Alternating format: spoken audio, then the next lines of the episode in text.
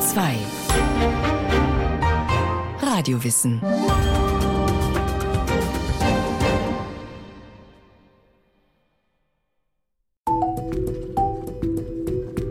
Spielverderber, Weichei, Sensibelchen. Erinnert Sie das an früher? Nimm doch nicht alles gleich so persönlich. Sei doch nicht so empfindlich. Jetzt reiß dich mal zusammen.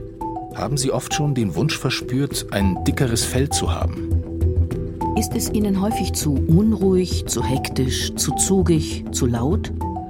Beeinträchtigen helles Licht, unangenehme Gerüche oder kratzige Stoffe Ihr Wohlbefinden? Saugen Sie Stimmungen anderer Personen auf wie ein Schwamm? Haben Sie ein reiches Innenleben? Und brauchen Sie viel Zeit für sich allein? Zutreffend oder nicht? Testen Sie sich selbst. Seit Mitte der 1990er Jahre macht ein neues psychologisches Konzept von sich reden. Hochsensibilität. Die These, Hochsensible sollen besonders empfänglich sein für Sinnesreize aller Art.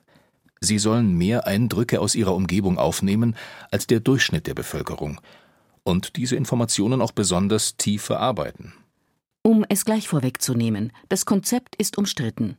Wissenschaftler sind sich uneins, handelt es sich tatsächlich um ein eindeutig nachweisbares Persönlichkeitsmerkmal oder möglicherweise doch nur um eine freundliche Umschreibung für besondere Dünnhäutigkeit und eine niedrige Belastungsgrenze. Pionierin auf dem Gebiet der Hochsensibilitätsforschung ist die US-amerikanische Psychologin Elaine Aron. In ihrem Standardwerk Sind Sie hochsensibel hat sie 1996 das Phänomen als erste beschrieben und sie bezieht sich darin auch auf ihre eigene Andersartigkeit, denn die Autorin zählt sich selbst zu den Menschen mit dem empfindsamen Wesensmerkmal. Als Kind habe ich mich vor dem Chaos meiner Familie versteckt. In der Schule bin ich Sport, dem Spiel im Freien und auch anderen Kindern aus dem Weg gegangen. In der Highschool habe ich die meiste Zeit mit Lernen verbracht. Ich graduierte mit Auszeichnung an der Universität in Berkeley, aber ich habe genügend Zeit heulend auf Toiletten zugebracht und gedacht, ich würde durchdrehen. Ich habe 25 Jahre gebraucht, um meine Reaktionen zu verstehen. Elaine Aaron führte zahlreiche Interviews mit Freiwilligen, die sich als äußerst empfänglich für Reize bezeichneten, sich für introvertiert hielten oder gefühlsmäßig sehr schnell reagierten. Aus ihren Ergebnissen hat die amerikanische Psychologin einen Fragekatalog entwickelt, der auch heute noch in der Hochsensibilitätsforschung benutzt wird. Ich fühle mich genervt, wenn sich um mich herum viel abspielt. Diese Komponente nimmt starke Gefühlsreaktionen auf eine Fülle von unterschiedlichen Eindrücken in den Blick. Der Klassiker, eine laute, fröhlich gesellige Runde in einer Kneipe, ist nichts für Hochsensible. Eine weitere Komponente ist charakterisiert durch eine sensible Wahrnehmung von Details, die für andere häufig bedeutungslos sind. Ich habe eine feine Wahrnehmung für unterschwellige Dinge in meiner Umgebung. Ein enttäuschter Blick eines Menschen kann bei Hochsensiblen Verunsicherung und Grübeleien auslösen. Ein Blick, den andere meist nicht einmal wahrnehmen würden. Eine dritte Komponente beschreibt eine allgemein niedrige Reizschwelle bei der Verarbeitung von Außeneindrücken. Nervliche Überlastung tritt bei Hochsensiblen generell früher ein als bei anderen Menschen. Starke Reize wie laute Geräusche oder chaotische Szenen stören mich sehr. Sandra Konrad vom Institut für Persönlichkeitspsychologie und psychologische Diagnostik der Universität der Bundeswehr in Hamburg hat die Kriterien Arons für Hochsensibilität genauer unter die Lupe genommen. Und sie ergänzt die Liste um eine weitere Komponente. Das ist eine stärkere und tiefere Verarbeitung von Informationen. Diese Kriterien liefern zumindest Annäherungswerte, wenn man das Phänomen Hochsensibilität zu fassen versucht und sie sind Grundlage für zahllose Selbsttests, die man im Internet findet. Sie sollen dazu dienen, sich besser einzuschätzen. Doch wissenschaftlich belastbare Antworten, wie stark die eigene Sensibilität ausgeprägt ist und ob man unter Umständen hochsensibel sein könnte, liefern sie nicht. Denn eine allgemein anerkannte Definition fehlt bisher, die Begrifflichkeit ist unscharf. Neben Hochsensibilität ist öfter auch von Hochsensitivität oder Hypersensibilität die Rede. Und natürlich gibt es keine offizielle Diagnose. Kann es auch gar nicht, denn Hochsensibilität gilt nicht als Krankheit, sondern wird als besondere Art von Wahrnehmungsbegabung beschrieben. Die Forschung steht noch ganz am Anfang.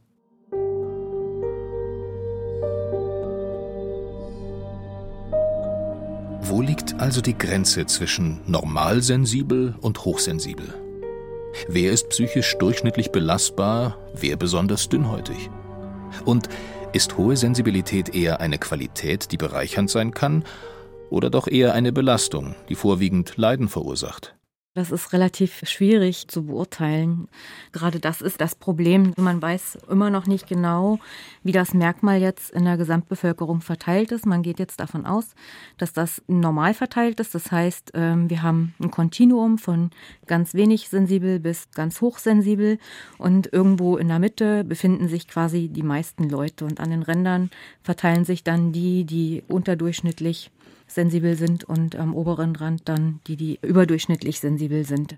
Nach Umfragen aus den USA sollen 15 bis 20 Prozent der Bevölkerung ein hochsensibles Nervenkostüm besitzen, also immerhin fast jeder Fünfte. Elke van Hoof, Professorin für medizinische Psychologie und Gesundheitspsychologie an der Freien Universität in Brüssel, hat viele Studien zu Hochsensibilität vorgelegt. Sie kommt für Europa zu etwas niedrigeren Zahlen. Der Begriff Hochsensibilität ist gerade schwer in Mode. Jedes Mal, wenn ich einen Vortrag halte, scheint es, als ob sich alle meine Zuhörer für hochsensibel hielten. Das stimmt natürlich nicht. Unsere bisherigen Untersuchungen zeigen, dass ungefähr 12 bis 15 Prozent der Bevölkerung hochsensibel sind. Frauen und Männer gleichermaßen. Viele glauben, Frauen seien stärker betroffen. Das kann ich nicht bestätigen. Anders als es die Popularität des neuen Konzeptes vermuten lässt, geht Elke van Hoof davon aus, dass es Hochsensible in der Menschheitsgeschichte schon immer gegeben hat. Sie hält Hochsensibilität für ein angeborenes, also vererbtes Merkmal. Also Wenn wir Menschen auf eine mögliche Hochsensibilität hin untersuchen, dann nehmen wir immer das ganze Leben in den Blick. Das ist kein Persönlichkeitsmerkmal, das urplötzlich auftritt. Das ist genetisch.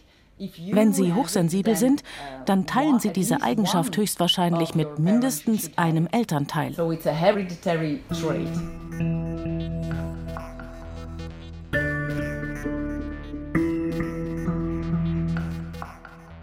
Doch warum braucht es eigentlich eine neue Begrifflichkeit, um individuelle Besonderheiten im Erleben von Emotionen zu beschreiben? Ist Hochsensibilität tatsächlich ein neu entdecktes, eigenständiges Persönlichkeitsmerkmal? Eine Frage, die auch die Persönlichkeitspsychologin Sandra Konrad immer wieder umtreibt. Das Problem bei dieser Hochsensibilität ist, dass es bereits andere Konzepte in der Psychologie oder generell auch in der Wissenschaft gibt, die sehr stark an dieses Konstrukt angelehnt sind.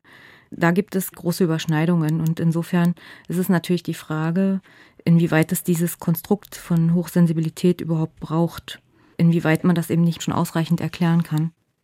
Die wissenschaftlich anerkannte Persönlichkeitspsychologie beispielsweise erfasst traditionell die wesentlichen Charakterzüge von Menschen.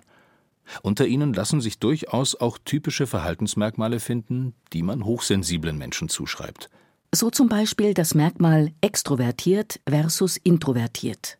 Die Messskala erfasst zwischenmenschliches Verhalten von gesellig, aktiv und gesprächig auf der einen Seite bis hin zu zurückhaltend, scheu und gerne allein auf der anderen. Viele Menschen, die sich für hochsensibel halten, stehen nicht gerne im Mittelpunkt. Tendenziell sind die Leute, die hochsensibel sind, doch eher introvertiert. Man geht ja davon aus, dass diese Hochsensibilität eher dadurch gekennzeichnet ist, dass entsprechende Leute in Situationen nicht gleich impulsiv drauf zustürmen, sondern dass die erstmal innehalten, pausieren, bevor sie dann weiter handeln. Und das meint eben auch diese Verhaltenshemmung. Und Verhaltensvermeidung wäre dann, wenn bestimmte Reize zu intensiv sind, dass sie dann eben entsprechend auch zu einer Überreizung führen, dass man dann sich zurückzieht. Solche Menschen besuchen mit höherer Wahrscheinlichkeit keine Massenveranstaltungen, sie zeigen keine ausgeprägte Leidenschaft für Mannschaftssport, fühlen sich unwohl auf großen Demonstrationen. Andererseits haben sie natürlich auch Stärken. Durch ihre gesteigerte Wahrnehmungsfähigkeit erkennen Hochsensible Zusammenhänge früher und deutlicher als andere. Sie brauchen Ruhe und Abgeschiedenheit, aber brillieren dann häufig auch mit gut durchdachten Ideen und Projekten. Aber dennoch, Introvertiertheit und Hochsensibilität sind nicht deckungsgleich. So sind zwar die meisten hochsensiblen Menschen introvertiert, doch keineswegs trifft das auf alle zu. Es gibt aber noch ein weiteres anerkanntes Persönlichkeitsmerkmal, bei dem Hochsensible überdurchschnittlich hohe Quoten erzielen. Es geht dabei um emotionale Stabilität im Gegensatz zu Labilität. Sind Hochsensible einfach nur besonders labil?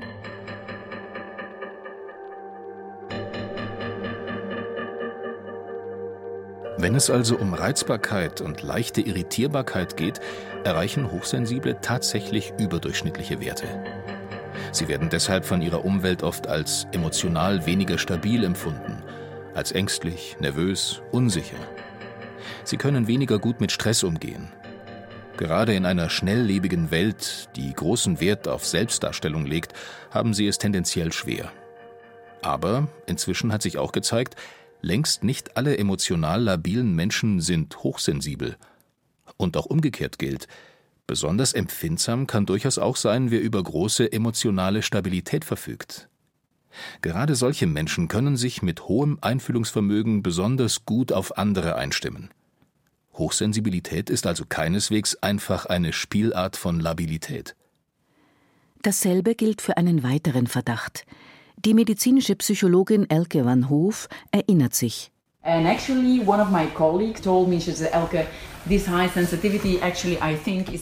Eines Tages sagte eine meiner Kolleginnen, Elke, weißt du, was ich glaube? Hochsensibilität, das ist einfach nur ein anderes Wort für Depression. Und ich habe geantwortet, okay, dann lass uns eine Studie dazu machen. Die haben wir gemacht und sind zu dem Schluss gekommen, Menschen, die sich als hochsensibel bezeichnen, sind keinesfalls überdurchschnittlich viel mit negativen Emotionen und Eindrücken beschäftigt. Im Gegenteil, Hochsensible berichten sogar besonders viel über positive Eindrücke. Hochsensibilität ist also etwas ganz anderes als eine Angststörung oder Depression. Wenn Hochsensible also unter Umständen gelegentlich keine E-Mails beantworten, Einladungen ablehnen oder das Telefon nicht abheben, mag das für Außenstehende zwar so aussehen wie eine Depression, es muss aber noch lange keine sein. Hochsensible leiden einfach häufig unter Reizüberflutung und müssen sich immer wieder Auszeiten nehmen. So allerdings können sie anschließend auch wieder besonders kreativ und einfallsreich sein. Die Vergleiche mit traditionellen psychologischen Konzepten zeigen also, es gibt zwar gewisse Überschneidungen, doch die Bandbreite dessen, was als hochsensibel verstanden werden kann, erfassen sie keineswegs. Sie berücksichtigen vor allem nicht die positiven Seiten und Stärken, die Hochsensiblen eben auch zugeschrieben werden.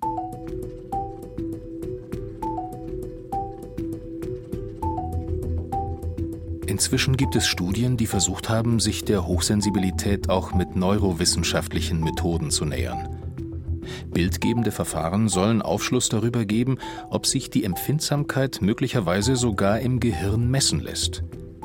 Und tatsächlich gibt es Belege dafür, dass bei Hochsensiblen bestimmte Hirnstrukturen anders arbeiten als bei Nicht-Hochsensiblen.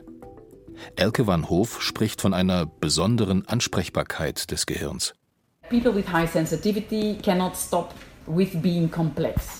Hochsensible Menschen denken in komplexen Zusammenhängen, ob sie wollen oder nicht. Und das können wir anhand der Signalverarbeitung im Gehirn auch zeigen. Wir haben Probanden vergleichsweise simple visuelle Aufgaben gegeben. Bei den Hochsensiblen wurden dabei augenblicklich mehr Hirnareale aktiviert als bei den weniger empfindlichen. Hirnareale, die Sinneseindrücke verarbeiten, gelten bei Hochsensiblen als vermehrt aktiv. Das spricht für eine erhöhte Reizempfindlichkeit, eine der Haupteigenschaften von Hochsensiblen. We have this hypothesis on the thalamus which I need to emphasize the fact that it's still a hypothesis. Bisher ist das nur eine Hypothese, aber wir glauben, dass der Thalamus im Gehirn von hochsensiblen Menschen eine wichtige Rolle spielt. Dort werden Informationen aus den Sinnesorganen ins Bewusstsein weitergeleitet. Ein Filter entscheidet sozusagen, welche Informationen unser Bewusstsein erreichen und welche nicht. Bei Hochsensiblen scheint die Filterfunktion anders zu arbeiten. Sie scheint besonders viel Information durchzulassen, die dann weiter verarbeitet werden muss.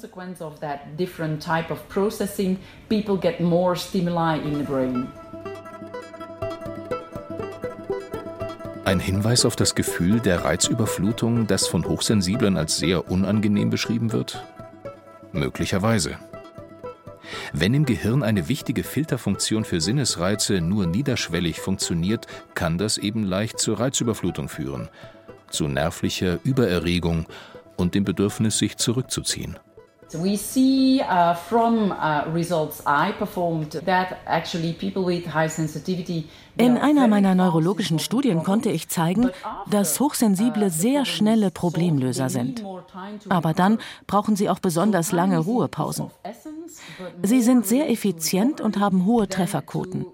Nur der Preis dafür ist höher als bei Menschen, die dieses Persönlichkeitsmerkmal nicht haben. In comparison with people without that personality trait.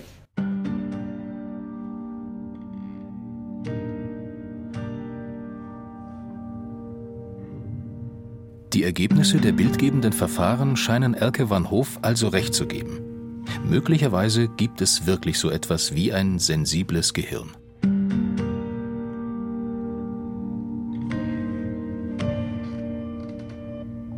Eines betont die Forscherin allerdings immer wieder. Die Besonderheiten im Gehirn von Hochsensiblen bedeuten keinesfalls, dass sie deshalb in irgendeiner Weise krank sind. Ja, it's not a condition, it's not a disease, it's just a personality trait. Hochsensibilität ist keine Störung und erst recht keine Erkrankung, sondern einfach nur ein Wesenszug. Wir können Hochsensibilität nicht wegtherapieren und sollten das auch gar nicht versuchen. Wir würden extrovertierte Menschen ja auch nicht in Therapie schicken, um sie weniger kontaktfreudig zu machen. So kann zum Beispiel der feine Sinn fürs Unterschwellige sogar besonders nützlich sein. Er verschafft gewissermaßen einen Informationsvorsprung vor anderen Menschen, kann etwa dabei helfen, Gruppendynamiken rasch einzuschätzen. Well, I think it's very important to stress the fact that it does not have to be es ist mir wirklich wichtig zu betonen, dass Hochsensibilität nicht zwangsläufig mit Leiden in Verbindung steht. Menschen, die die Gefahr der Reizüberflutung, der Tendenz zur Überreizung in den Griff bekommen haben, mögen ihren Zustand sogar sehr. Sie genießen dann die positiven Seiten, die es zweifelsohne gibt. Die Fähigkeit, komplexe Probleme zu lösen, hohe emotionale Intelligenz, Kreativität. Ist der vermeintliche Makel in Wirklichkeit also eine Stärke? Darauf zumindest baut eine boomende Ratgeberliteratur. Elke van Hoof, das ist wirklich ein höchst attraktives Konzept. Und es klingt so sexy. Wenn Sie im Internet mal danach suchen, dann denken Sie, wow, so möchte ich auch sein. So kreativ, so empathisch. Und wirklich großartig, wenn es darum geht, ganze Teams voranzubringen. Das ist einer der Gründe, weshalb das Konzept der Hochsensibilität in der Öffentlichkeit so große Aufmerksamkeit erregt. Als Lifestyle-Phänomen. Natürlich möchte niemand empfindlich, dünnhäutig, unspontan, perfektionistisch, verletzlich oder gehemmt sein. Niemand will anfällig sein für stressbedingte Probleme, Erschöpfung oder Burnout. Hochsensibel sein klingt einfach besser. Das lässt Luft nach oben für besondere Talente und Begabungen.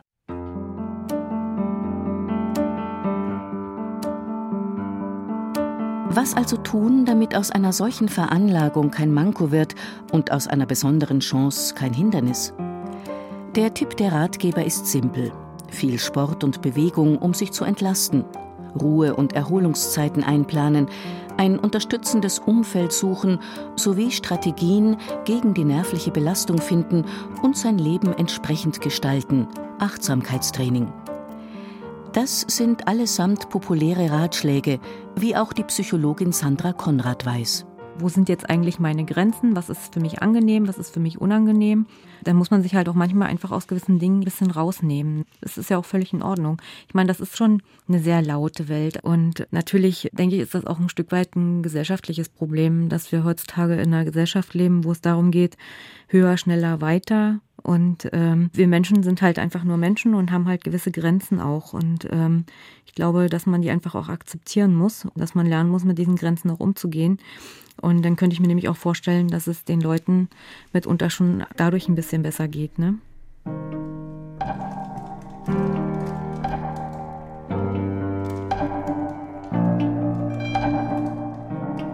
Auch wenn der Erholungsbedürftige damit eine griffige Erklärung für sein Bedürfnis nach Ruhe und Pause parat hat, die Welt der Ratgeber hat mit dem noch jungen Forschungszweig zur Hochsensibilität wenig zu tun. Bei aller Ungewissheit, die noch über ihr genaues Wesen herrscht, so viel ist immerhin doch klar.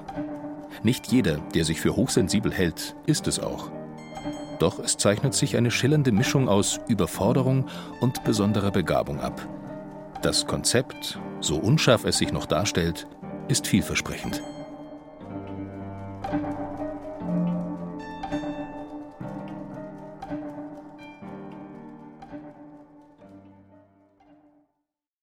Sie hörten Hochsensibel, zart beseitet oder nervlich überlastet von Priska Straub. Es sprachen Ruth Geiersberger, Christian Baumann, Beate Himmelstoß und Katja Amberger. Technik Andreas Lucke, Regie Sabine Kienhöfer. Eine Sendung von Radio Wissen.